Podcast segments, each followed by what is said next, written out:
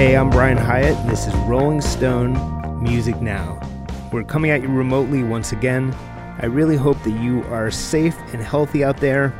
I hope you're staying home to help other people stay safe and healthy. It's really the most important thing we can do right now. Today's going to be a little bit of a different show. I think we're all facing some hard facts right now.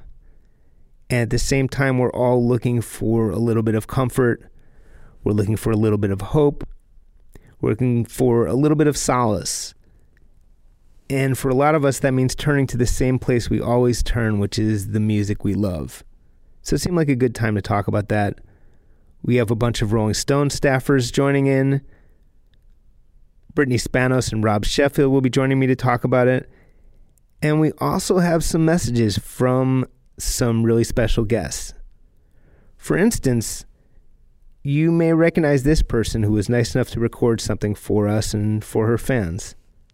Hey, it's Taylor Swift, and um, during this time, I'm definitely turning to sort of musical nostalgia to find comfort. And some of the artists I've been listening to are the female songwriters that I would listen to just obsessively while I was in my formative years walking down the hallways at school, listening to these songs on my Walkman, um, and then, you know, driving down the road when I first got my license in Nashville, I would just blast these songs over and over again. Just kind of songs that evoke a memory of me playing these songs like hundreds of times.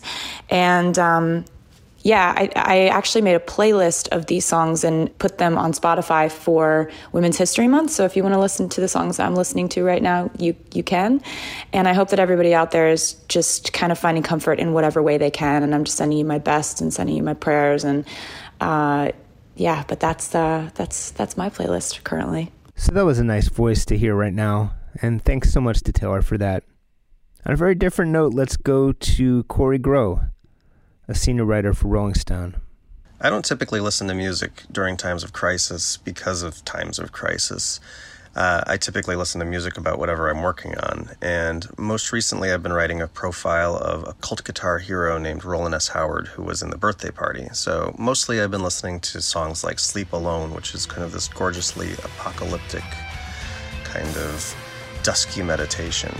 But there have been two songs since the coronavirus pandemic that have been popping into my head that are sort of comforting. And that's because they're funny. And the one that I want to shout out first is The Police's When the World is Running Down, You Make the Best of What's Still Around. And the title sort of says it all. And it's just sort of as one of these songs that's been running in the back of my head for weeks now, from time to time. And uh, when I looked at the lyrics to the song, there were some funny things in there because it's, you know, unlike most Sting police songs, he is writing about hope in some ways, and he's got a sense of humor. I mean, he's always had a sense of humor, but it's the sense of humor with the hope that makes this one stand out. But he, he talks about how he's living in this post apocalyptic wasteland and uh, the way he's getting through it. He's watching a VCR, he's watching a tape on his VCR of James Brown on The T.A.M.I. Show. And if you've never seen James Brown on The T.A.M.I. Show, you should definitely look that up because that will put a smile on your face. The only tape he has to listen to in this post apocalyptic landscape is Otis Redding. If you are feeling down, there's nothing better than playing some Otis Redding.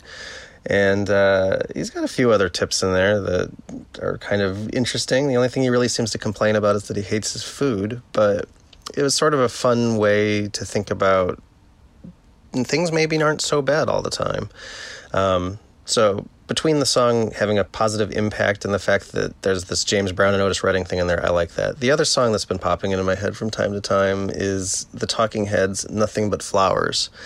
And I've always liked that song because, again, it just has this sense of humor about this post apocalyptic world. You know, David Byrne is singing about how the world has dilapidated so quickly that nobody noticed and now there's nothing but flowers. You know some of the lyrics are there was a factory now there are mountains and rivers. We caught a rattlesnake now we've got something for dinner. Um, later on he sings there was a pizza hut now it's all covered with daisies. And then he sings i miss the honky tonks dairy queens and 7-elevens and you know it's one of these things that when you're sitting at home even though you might have all of the things that you need, including James Brown and Otis Redding and all, it puts things in perspective, and that's why I like it. Anyway, I hope everyone stays safe and healthy.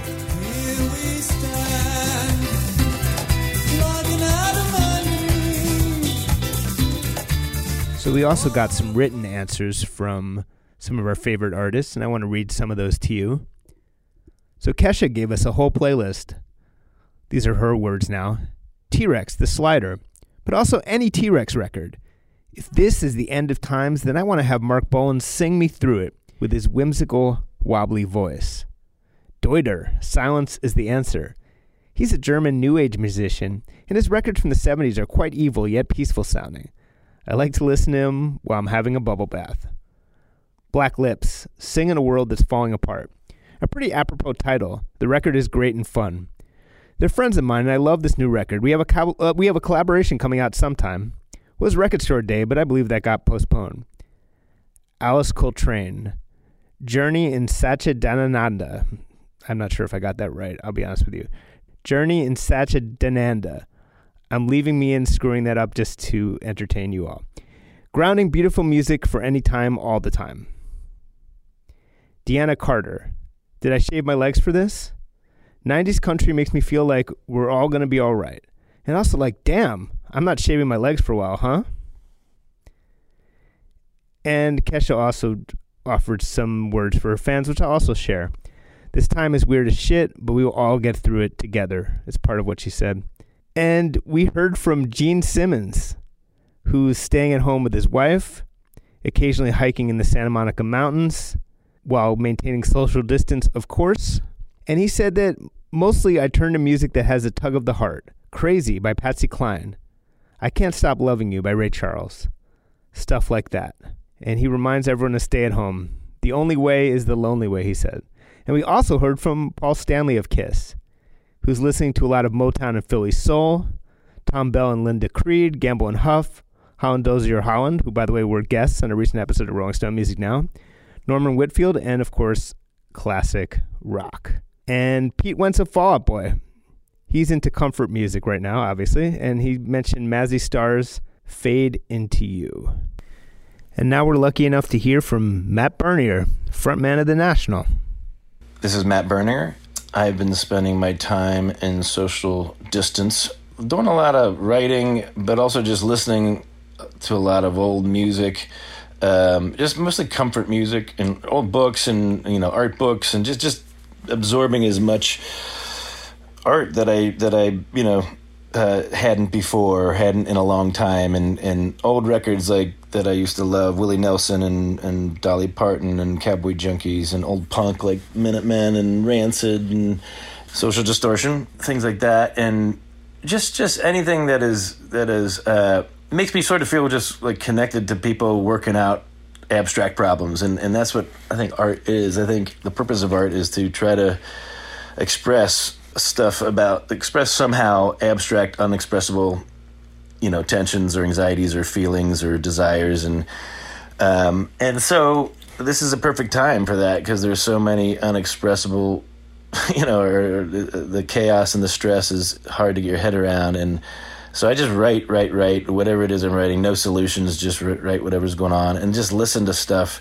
and and and take in things, and and feel comfort in in art um, art has always been the thing that when when there is no solution or there is no real, you know, tangible, actionable answer to something, I, have tried to write a song about it or, or read a book and find empathy through other artists. And artists are always looking for answers to things that are too hard to answer in, in the normal way. So you have to make something abstract to, to get close to, to an answer or to get close to a just a feeling that you're trying to to to express whether that has an answer in it or not it's just a feeling that needs to come out so yeah I, I, art does that for me so i've been writing like crazy and it's been helping and i've been listening to, to music like like crazy and um, and um, just taking that in. I've also been spending a lot of time. I'm lucky enough to have a trampoline and, 11, and an 11 year old. So in between trampoline sessions and her online school stuff,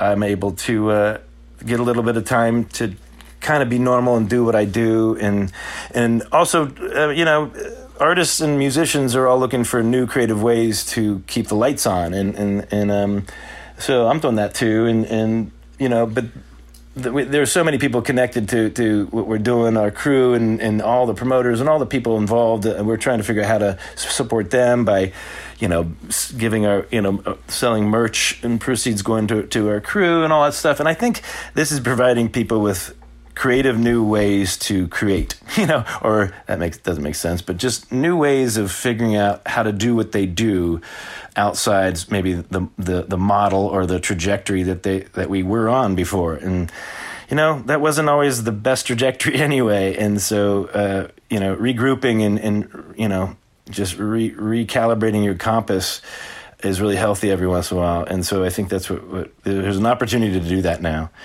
so um, yeah good luck everybody and um, and hopefully the you know, everyone will be back and going to see rock shows soon. All the musicians and writers I, I know have been sending me lots and lots of new music, and I've, everybody's just making a lot, lots of new art. And so I think at the end of all this, there's going to be a lot of incredible, incredible every every phase of art, every realm of art, and painting, visual art, and dance, and everything. I just think there's going to be um, new ideas coming out of this time of reflection and, and really good good there always is. There's always great art out of great um, stress and um, or whatever it is we're in. And and the re- there's a reason for that because it does something. I think it does help. I think it really has a tangible uh, healing effect on on a lot of people. Right? Because I know it does on me. So I'm optimistic that um, this will be a turn into a something that that a lot of good comes out of.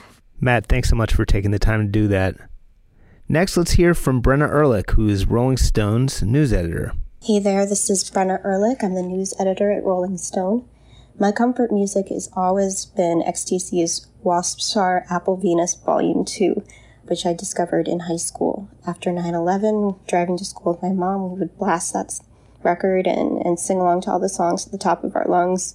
I got into my first car accident listening to that uh, record as well um, and it's carried me through a lot of years. Um, so yeah, anytime things seem like they're going badly or things seem dark, I listen to that record. And I know it's not XTC's most popular record or most critically acclaimed record, but it was the album that got me into them and into a lot of other music that has later contributed to my job here at Rolling Stone. Um, so I recommend that record, and specifically The Man Who Murdered Love. It's a great song to blast whether you're driving around in the car with your mom or you're stuck at home.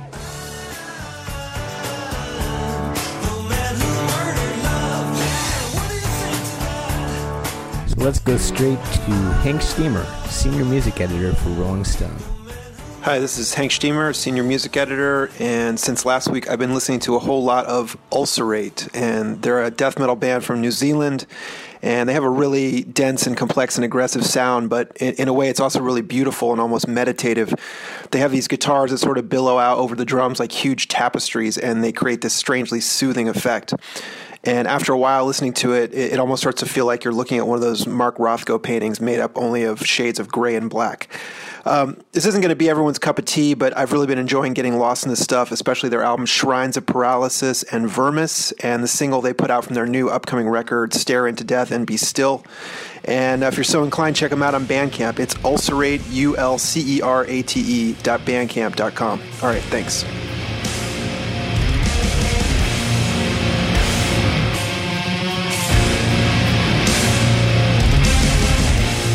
Let's hear one more voice from Rolling Stone. This is Samantha Hissong, who's the staff writer. This is Samantha Hissong. I'm a staff writer at Rolling Stone. In grappling with this isolation, I've found that there's a certain solidarity that comes from listening to an album that was created almost entirely in isolation itself. In this case, I'm talking about Bon Iver's For Emma Forever Ago, which is his debut studio album and one of my favorites of all time. For those who don't know, Bon Iver although spelled differently, translates to good winter in French. Justin Vernon, the man behind the pseudonym, was sick, bedridden, and watching the TV show Northern Exposure. In one episode, the characters go outside to greet the first snow and they say, Bon Iver. It stuck. He parted ways with a band full of guys he'd grown up with. It wasn't easy to walk away, but they'd grown apart. He'd left an old romantic relationship behind, and he ended up escaping to his father's remote cabin in Wisconsin, where he holed up for the winter months. To take experiences that most people associate with boredom and struggle, in this case, sickness, separation, and isolation, and find the good that comes from self exploration, self appreciation, and meditation is charming. A lot of fans and critics have called this album melancholic, but truthfully, it doesn't make me sad at all. I'd like to think that an artistic project can touch on and be inspired by experiences of sadness without being sad in itself. To me, For Emma is a prime example of that. I see it as a journey through sadness, and therefore it's about overcoming. And by that logic, it's actually quite uplifting if you think about it.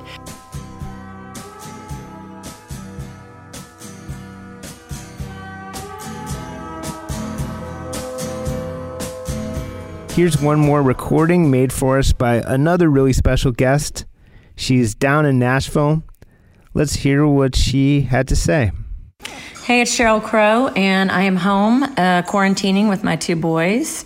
And it's been a really interesting time. We've spent all of our time together finding things to do. Um, Nashville's been really rainy, but we did adopt six baby chicks, and now that the sun's come out, the boys are building a chicken coop. And we're just really trying to stay busy doing project kind of things. We're in virtual school. Um, but it's been a real opportunity actually to just spend time with each other and to not always be looking towards when we leave again on a tour. Music wise, I've really been utilizing Spotify and playing all kinds of music from um, the Beatles to Stevie Wonder, um, Aretha Franklin, even classical music. Really, music that I heard growing up in my household when I was young, and it's been awesome uh, for my kids to just be exposed to to great music without really even realizing it. Um, it's just all really good music. So I'm I'm really gravitating to stuff I grew up with in the 70s and um, music that was always in our household, from Chopin and Beethoven to uh, the Temptations and uh, the Beatles and Crosby, Stills and Nash. Just great music uh, from when I was a kid. So we're keeping it real around here and staying busy and staying positive and um, just enjoying life. And thanks so much to Sheryl Crow for that. It's really comforting to hear familiar voices right now. Let's go straight to Jason Fine, who is Rolling Stone's editor. When the coronavirus was first approaching uh, New York and we all began working from home, and I spent a lot of time alone in my apartment in Brooklyn, and I found myself uh, listening a lot to these very sort of intense, uh, rhythmic, kind of dystopic New York feeling uh, albums. Um, the Talking Heads Remain in Light and the Talking Heads Fear of Music were playing over and over for me. Um, LCD Soundsystem was playing a lot. Devo, Kraftwerk, things like that that felt sort of, I don't know, insistent, mechanical, kind of intense rhythmic records. And then as the days have gone on, I've found myself feeling a little differently about music. I remember um, four or five mornings ago, I put on uh, the John Coltrane record Impressions, which is these sort of really spacious, wide open recordings from 1963 that I've always loved and just felt very comforting and open to me. Maybe it's something to do with sort of how isolated and alone I've been feeling, we've all been feeling. Um, but I've sort of been drawn to these sort of wide open and, and, and spacious sounding records. Um, playing a lot for me over the past few days have been Tame Impala. Um, I've been listening to a lot of Yo La Tengo. This morning I went out for a walk and had my headphones on and, and the Spoon song came on, I Saw the Light. And there's this sort of breakdown in the middle of the song that just goes into this wide open nothingness. And um, just sort of that openness, um, that, that, that feeling of sort of diffuse um, freedom, I guess, is really uh, appealing right now.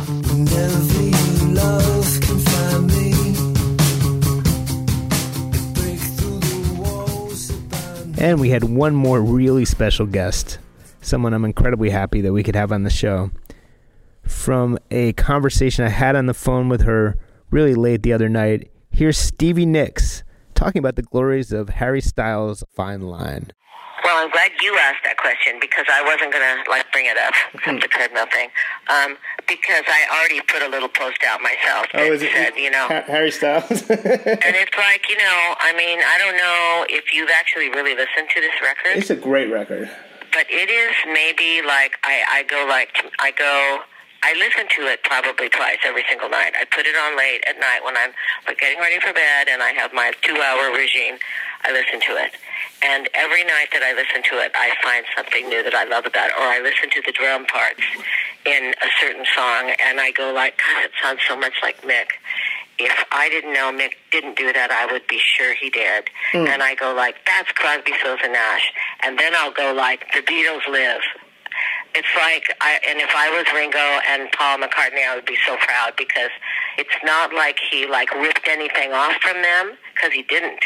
What he did was he was just so inspired by them that you feel it and you hear it in just the the way they um, the way they uh, produced and arranged these songs. I haven't heard such amazing playing in a really long time. And this record for me, and Harry will read this, and I know he's going to call and say, like, so am I going to just hire you as my agent or what? um, to me, it's like, it's the same way I felt the summer of Crosby, Stills, and Nash, Wow. where I listened to nothing but Crosby, Stills, and Nash for six months. And then it's the same way I felt when Joni Mitchell's Court and Spark came out. I listened to nothing but and Spark for six months. and Lindsey used to say to me, like, um, I'd be singing, you know, like, it's the same situation. And Lindsey would just look at me and go, don't you know anything else? and I'd go like, no, actually I don't. I'm living in my head. I'm living in Joni Mitchell's head, actually. And what she's saying is what is important to me now. And so H's songs are, to me, like I've been through. He's he's recounting a- lot of experiences that I had in my own life, beautifully, and um, making me remember stuff and bringing back memories that I really didn't love and memories that I did love. And I think the first time that at his house that I heard him say, you know, all the lights don't turn off the dark. It's like running through my heart. That's that's like all those lights on that stage and all that self gratification that we get and hmm. adulation and applause when we walk on the stage. And Harry and I have walked on the stage and gotten that adulation and love and applause together. And it's like I call him. I say, so he's like Superman, and I'm like Wonder Woman. But underneath it all, hmm. we're just Harry and Stevie. Yeah. And it's true that all those lights don't turn out the dark that's running through our hearts, the things that are wrong in our lives, and the sadness that we have in our life, because our lives are so crazy and don't belong to us at all. And he's only 25 or 26 years old, so for me to hear a record made by somebody in his mid 20s that says a lot of things that I haven't got around to saying yet hmm. blows my mind. And I don't, I don't, you know, it's like, unlike, unlike his mom, whom I also know and adore, I don't want the world to think like, oh my God, she just can't shut up about it. She's just gushing, gushing, gushing. But the fact is, is that it doesn't have, there comes a point where it doesn't matter that it's Harry. It just matters that what I'm listening to is really affecting me. Yeah. And it makes me feel good. Last night, I mean, good example, last night was a long day of news and a long day of listening to the president, and a long day of just going like, well, we might as well just throw in the towel. And I came up to my room, and I just, I just put on Fine Line, and I started listening to Golden, which I always think, you know, he's telling me that I'm golden, and I appreciate that. And then I go through the record, and by the time it gets, it's like it starts out with that and his sadness about whatever he's sad about, and then it goes to the middle where he's dealing with it. And then by the end, it's, when it gets to Fine Line, it's like all the tears in the world have fallen, and he's going to have to move on. And it, that's how it affects me. And all of a sudden, I am, even in my tiredness, I'm floating from room to room Yeah. and I'm blasting the record so that everybody else in the house is listening to it too. And I don't care. It's like it makes me happy and it makes me feel, you know, it makes me feel romance and it makes me feel, that kind of sad romance and and that those butterflies that you get when you fall in love with somebody, it makes me feel all of that. And like I don't care. I want that. Yeah. Yeah. And I think if it can, I called my brother and told him, "You got to buy, he, you got to buy this record." And you got to turn it up, smoke a joint, turn it up, and like listen to it as loud as you can, and listen to the words and listen to the production, listen to the parts that these musicians are playing, and you know, it's it's magical, and it will throw a magical net around you, and maybe it's protective right now. Yeah. And Harry's locked up in in London, you know. Yeah. So I, I'm, you know, he dropped us a note saying, "How are you girls doing?" And you know, and we're like, "Well, you know, probably about the same as you are." it's like, you know, when is this going to be over? Now we have two other beloved Rolling Stone staffers, Brittany Spanos and Rob Sheffield. Hey, all, how are you in this world of hell? yes.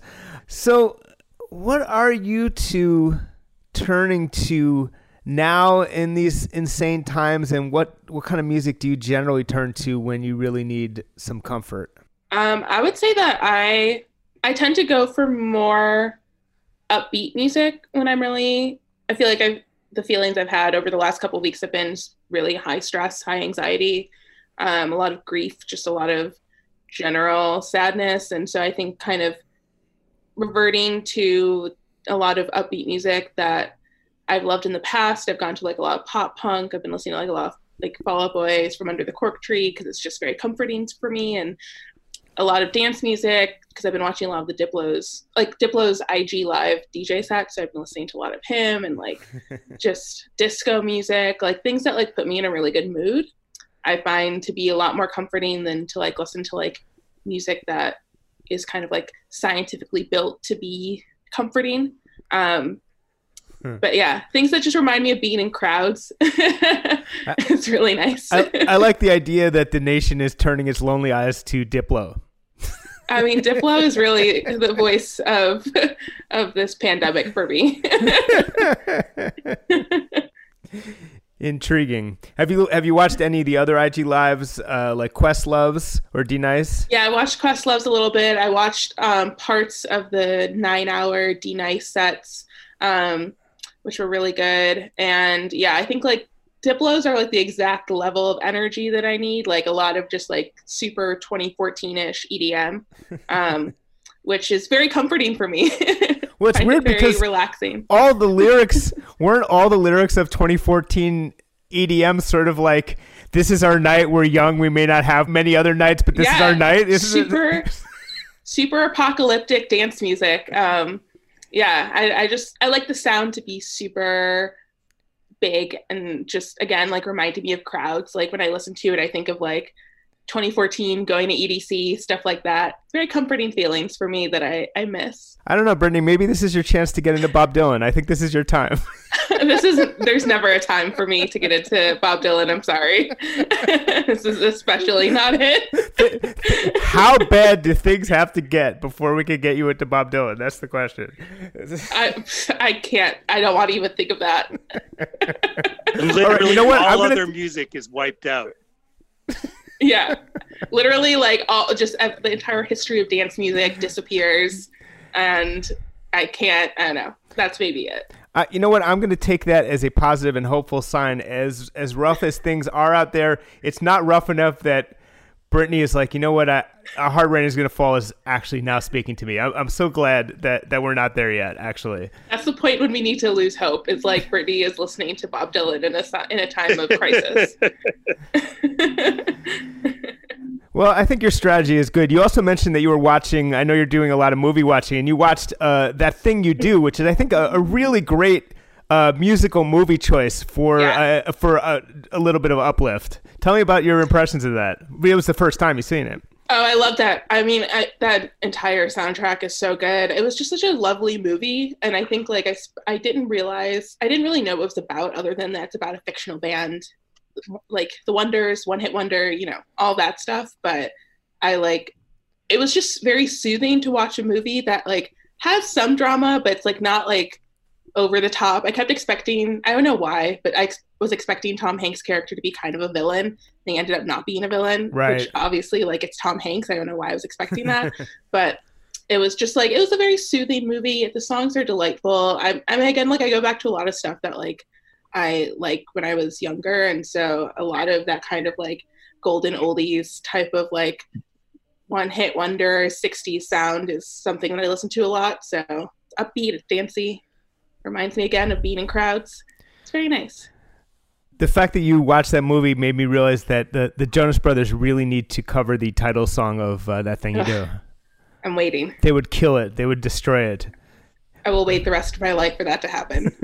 we have we have I'll to start tweeting Joe Jonas right after this. we have to hook that up. Uh, which reminds me, a- apropos of literally nothing, but just since I was talking to Stevie Nicks, so I, when I talked to her, I asked her one thing that I never got around to asking her, which is the legend that Bruce Springsteen's "Janie, Don't You Lose Heart," which happens to be a very uplifting song for anyone who's feeling sad. So I guess it's actually more on topic than I could have possibly imagined. That's a, a really beautiful song uh, written specifically for that, like literally, you know, don't feel so bad, you know, kind of hey Jude kind of thing. But the legend had it, and and actually not just legend, people around Bruce told me that Bruce or, or people around him had tried to get that song to Stevie Nicks to record, but I never asked her about it, and I never really seen her talk about it. So the other night, since we were having this kind of loose late night chat, I said, "Hey Stevie, what about this song?" And uh, she she had no idea what I was talking about. She has never she never heard the song um, and has some uh, turns out complex feelings about Bruce Springsteen, but that's another story. So, um, but for the record, I have sent that. Brian, song no way are you way. getting out of that one. Can't you can't just Yeah. yeah, Uh, go back. Uh, uh, so so she feels that uh, Bruce, like when she met him a couple times, you know, at the kind of things where Stevie Nicks would meet Bruce Springsteen, like Hall of Fame things. She felt that like he didn't, he wasn't like excited to see her, that he didn't really acknowledge her, and that that Wow. under, understandably, understandably, uh, kind of hurt her feelings, and so she isn't like super hot on Bruce Springsteen. That said, Maybe, you know, maybe he she just was got kind it confused yeah. with Little Steven since they have such similar fashion sense. It, it could be he just he just saw scarves and he's like, "No, Steve, you can't join the band again." It was Exactly, like, but exactly. yeah, but but but, but yeah. So that was you know, so that was actually kind of a bummer to hear. But also, so she was like. She was like, yeah, but that said, I, I don't remember that. I mean, she, she kind of admitted she might not have looked favorably on a song submitted by him because of that, but also seemed kind of intrigued. So, long story short, I have sent her the song. so, so, and she has a lot of free time. So, I'm kind of hoping that, that, you know, it's sort of like finding out that a rock and roll legend isn't isn't true, but but then trying to make it true. So, anyway, Yeah. that that's one way I'm uplifting myself. But but Rob, what what are you listening to? What are you thinking? A lot of Motorhead these days. Really? Yep, a lot of Motor. I kind of feel like this wouldn't be happening if Lemmy was still around. Things like this did not happen when Lemmy True. was around. Yeah, a lot of a lot of uh, uh, uh, loud, obnoxious music. Uh, it's funny, like uh, a lot of live albums, um, live albums that are not even necessarily the most exciting live albums, but just going cold turkey from live shows and live audiences. Uh, Yeah. I find listening to live albums that I've listened to a million times, you know, like, you know, all- the times, like when you listen to Frampton Comes Alive and you hear the audience really screaming, and it's like, oh, somebody must have had a beach ball or something. Just, you know, like you can't hear what everybody's getting so excited about, but like all the live album moments that I find myself drawn to, just something about the sound of a crowd making noise is uh, very cathartic these days.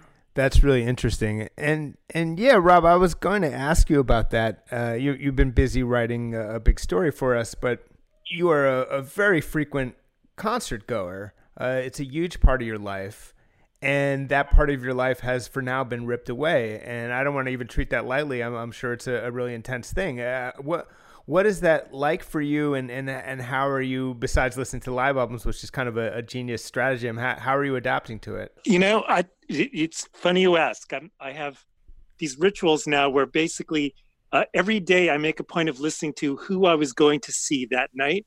So, for instance, Wow. all day I've been listening to Palehound and Adult Mom because a month ago, when we were in a completely different time space continuum, uh, that's that's what I was going to be doing tonight on on March 26th. I was going to be at Bowery seeing Palehound with with Adult Mom. So I just I listen every day to somebody who would be playing that day, uh, and not necessarily like I'm trying to, you know, vicariously recreate the concert in my imagination, but just to sort of to participate in the ongoing live stream of music. Yeah, that's that's intense. Who like who else? What are the other shows? Well, okay, um, this didn't work so well with Morrissey.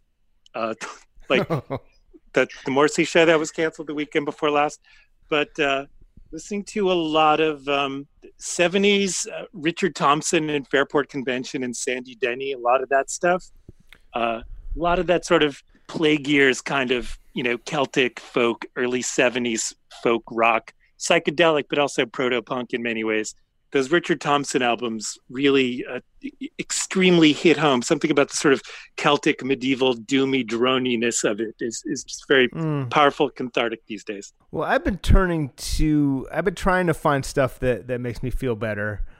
It's, it can be hard. Uh, I was already in a huge Neil Young phase, like just relentless for the last uh, few months at least. And and I think Neil's about to announce something that uh, that, will be uh, comforting for everyone. A, a release that I, I, can't mention, but uh, the, you know, I, have I've been listening to. You are such a uh, tease everybody. today, Brian. I, I, I, don't want to break it. Dropping bombs I, I don't want to. I, right. I don't want to break an embargo. I can tell you. Uh, isolation there. is bringing out the the, the, the teasiness. yes, it's his collaboration album with Bruce Springsteen and Stevie Nicks. the world, the world couldn't take that. Uh, but, but, but yeah, I mean, you know, I, have been listening to uh, Neil's uh, first two solo albums. In fact, I went to his first solo album, the self-titled one, which in my whole life I never spent much time listening to because I always felt as kind of like a you know a, a curiosity almost you know kind of like a misfire. And actually i don't want to get too deep in this because we might do uh, we might do a, a neil young uh, deep dive. But i just kind of felt it was sort of like an anomaly and i never really got too heavy into the the self-titled album. It's so arranged and produced and and, and neil was kind of just learning to sing. And so i always thought it was more fascinating than good but there's something about it, especially in its like hippie datedness, uh, that really spoke to me, and that led me also to uh, listen to Buffalo Springfield again a million times. And I think there's something about everything about that that I might not usually like, which is sort of the way that it hasn't aged as well as perhaps some other 60s music and there's a little bit of like hippy dippiness to it and it's just like a little like it's stuck in its time in the way that other stuff isn't that's exactly what what what appealed to me uh, right now because it felt so removed from the, the current moment. Like it, it just actually literally transporting because it, it feels like you're you're in another place, and that's uh, you know. And I I've also listened to, to some stuff from like my high school years, just that I usually wouldn't listen to, just just to kind of like ground me a, a little bit. And uh, I think I put on a, a Ice T album from '91, uh, and just generally anything that that kind of places you in a time and space that's that's not now. I found cathartic, and and just to just to torture Brittany, uh, I, I really did listen to. I without listening to it, some songs have come to me unbidden. I'm sure that's true for for you too as well. Like I don't have to listen to them; they just come. And uh, I like if I was going to listen to Bob Dylan, it usually would not be like the early solo acoustic stuff, which is just stuff like I, I love, but just as I, you know, as a record, it's not usually what I put on. But not to be too dark, but it's a hard rain's going to fall was just in my head and felt true and real. And it didn't feel like comfort. I, I think I tweeted this. It felt like truth, and I also just needed some truth, you know. And and so I, I listened to that and some other really doomy shit, and that that weirdly helped as well. what else, Rob? I yeah, know you've been a lot listening of, a lot more. Of, well, like you mentioned, like hippie stuff, but that's definitely something about the the tribalness of it is very um, very comforting. Look, I I don't know if you remember a '70s movie called The Omega Man. Oh wow, we were just talking about that on uh, on Slack. Yeah, go on. Yeah, yeah uh, it, it's well, it's basically it's about real life now, but basically there's a a, a, a a plague that wipes out uh, L.A. and he's the only person left in L.A. is Charlton Heston, and uh, he goes to this movie theater that in in the middle of the apocalypse, just you know, like this movie theater was in the middle of showing the Woodstock movie, so he just goes and he sits by himself in the afternoon, reciting all the stage announcements and all the stage banter along with the Woodstock movie, just watches it over and over again, and it's funny that like I've, I've I feel like I have finally like totally reached that because I've I've listened to the entire Grateful Dead Spring '77 tour, and normally I'm I'm not so into '77 as a Dead year, um, but I've, I've definitely seen the light, uh, and I normally normally I'm a I'm a one drummer Dead guy, but so I, I, so for me, the entire 77, 78 tours are uh, are terra incognita. But but in this emergency, you've broken the glass and unleashed the second absolutely. drummer. now I get absolutely furious when there's a version of Scarlet Begonias "Fire in the Mountain" that lasts less than 35 minutes. I'm like, come on, guys! This is this is what you were singing about. Where this is what we've been waiting for. But something about like those tribal, you know, the, the tribal moments. I, I, find that hippie stuff in general is very, um, you know, Led Zeppelin three is very cathartic. Uh, and, and Ooh, good idea. What you mentioned about like you know, hard rains are going to fall. It's, you know, in some ways it's a doomy song, but also it's a song about witnessing something bleak and moving on and telling other people about mm. what you've witnessed. And I think that's why, you know, I've really kind of gravitated to those Fairport Convention records as well. That I'm very uh, these days very attracted to music that looks at something dark and uh, and keeps moving. Yeah, well the the very implication is that perhaps the uh, the singer has has actually survived something dark, and so they can sing about it. So there's something cheerful about that. Yeah, you know, Hard Rain's uh, Are Gonna Fall is a song in future tense. You know, like he's where's he going now? It's, he's he's still moving. He's still on his journey. I'm sorry, Brittany. I'm I'm I'm not trying to upsell you on on the early Dylan. I think if you, if you start with Dylan, you should probably start with John Wesley Harding, not the early folky stuff. But yeah, we should we should do a show where we just desperately throw Dylan ideas out at Brittany, and she's like, "Nope, nope, nope." Just, just like, how about this? How about that? Uh, I've read his memoir. I've I've listened to some of it. I've seen the Victoria's Secret commercial. I'm good. This this has been this has been an episode of, of Rob Rob and Brian mansplain Bob Dylan to Brittany. We we, we, we all enjoy that. Actually, similarly, if during this crisis, I get really into the Grateful Dead. It's the same thing with Brittany and Dylan. Then you'll really know shit is going down. If, and like two weeks from now, I'm going to be like Dylan deep cuts on repeat. Exactly. I, I, yes. Two, two weeks. We'll meet you. Meet you here, same time, same channel. Two weeks from now, where Brittany will narrate lot John Wesley Harding, just listening to it live, an entire episode. and then on side two, we find the the Frankie Lee trickster figure and the Judas Priest restrictor figure find themselves. I'll have a harmonica on. Absolutely, I'm looking forward to it. to, to be really, as Rob would say, on brand for a second, I will admit that one thing I put on to bring me back to 1992 uh, was actually the Human Touch album, which even though I wrote an entire book about Bruce Springsteen's entire catalog, even I am not rocking that album very very often. It's a good album. it is. I mean, but but there's something about it. Like I, I there was something about it. it. It wasn't so much as listening to a Bruce album as sort of taking me back to like when I had that cassette in my car and I switched between that and Nevermind and, and like a Public Enemy album or whatever it was. And uh, by the way, I've never seen anyone as bored on Earth as when Bruce and I briefly talked about Human Touch, and I yeah, and we were he was talking about how it was you know it was the wrong time because Nirvana, and I was like, yeah, those were the tapes I switched in out in my car, and he was like, shut the fuck up, kid. But anyway, the, like, I I'm not interested in your personal anecdotes, but um, but yeah, no, just just listening to that, and it, it's like the title track actually like really hits hard, and it, the, the kind of like warm bath wimpiness of it actually is pretty soothing right now. So you know, it's I, I think it, it is it is not a time for any pleasure to be guilty. Let's let's let's put it that way. Uh, we got to break all glasses in case of emergency as far as our pleasures right now. Absolutely, but, uh, and that means and that means every single Grateful Dead documentary, and there's like 400 of them. There's there's four, so I've I've spent so many hours listening to all these different documentaries. Mickey Hart giving so many versions of the same speech about it's time travel, it's not music. It's like you know, all these documentaries, they all have the same content, and I'm here for it all. I always, they all have the scene where Jerry Garcia is scuba diving, and there is nothing I find more comforting this week than the sight of Jerry Garcia scuba diving.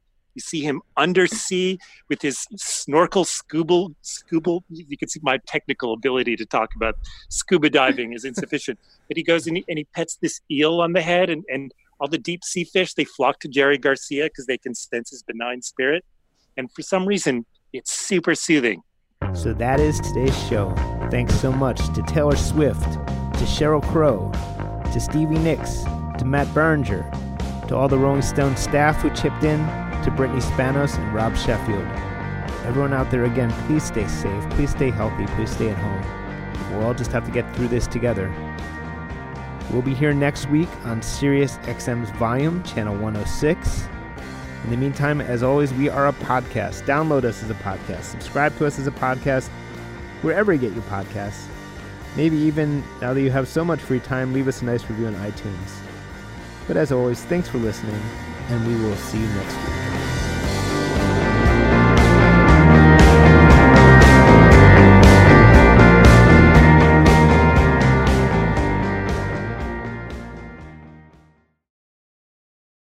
Welcome to Talkville, the ultimate Smallville rewatch podcast. Guest star Sarah Carter as Alicia Baker, although I didn't really work with her a lot.